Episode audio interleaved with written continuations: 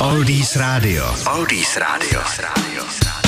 Na Oldies Rádiu dozněli zombies a my se jdeme podívat do hudebního kalendária 6. září, co se v muzice stalo. Roku 1944 se narodil Roger Waters. V roce 1960 zpěvák Sam Cooke se stal otcem dcery Tracy. V 1968 Eric Clapton přišel do studia Abbey Road natočit své solo do písničky Beatles While My Guitar Gently Weeps.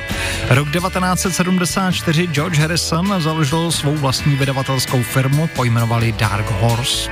V roce 87. po deseti letech od tragické letecké nehody se dali dohromady žijící členové skupiny Lynyrd Skynyrd, no vlastně v různých sestavách od té doby hrají dodnes.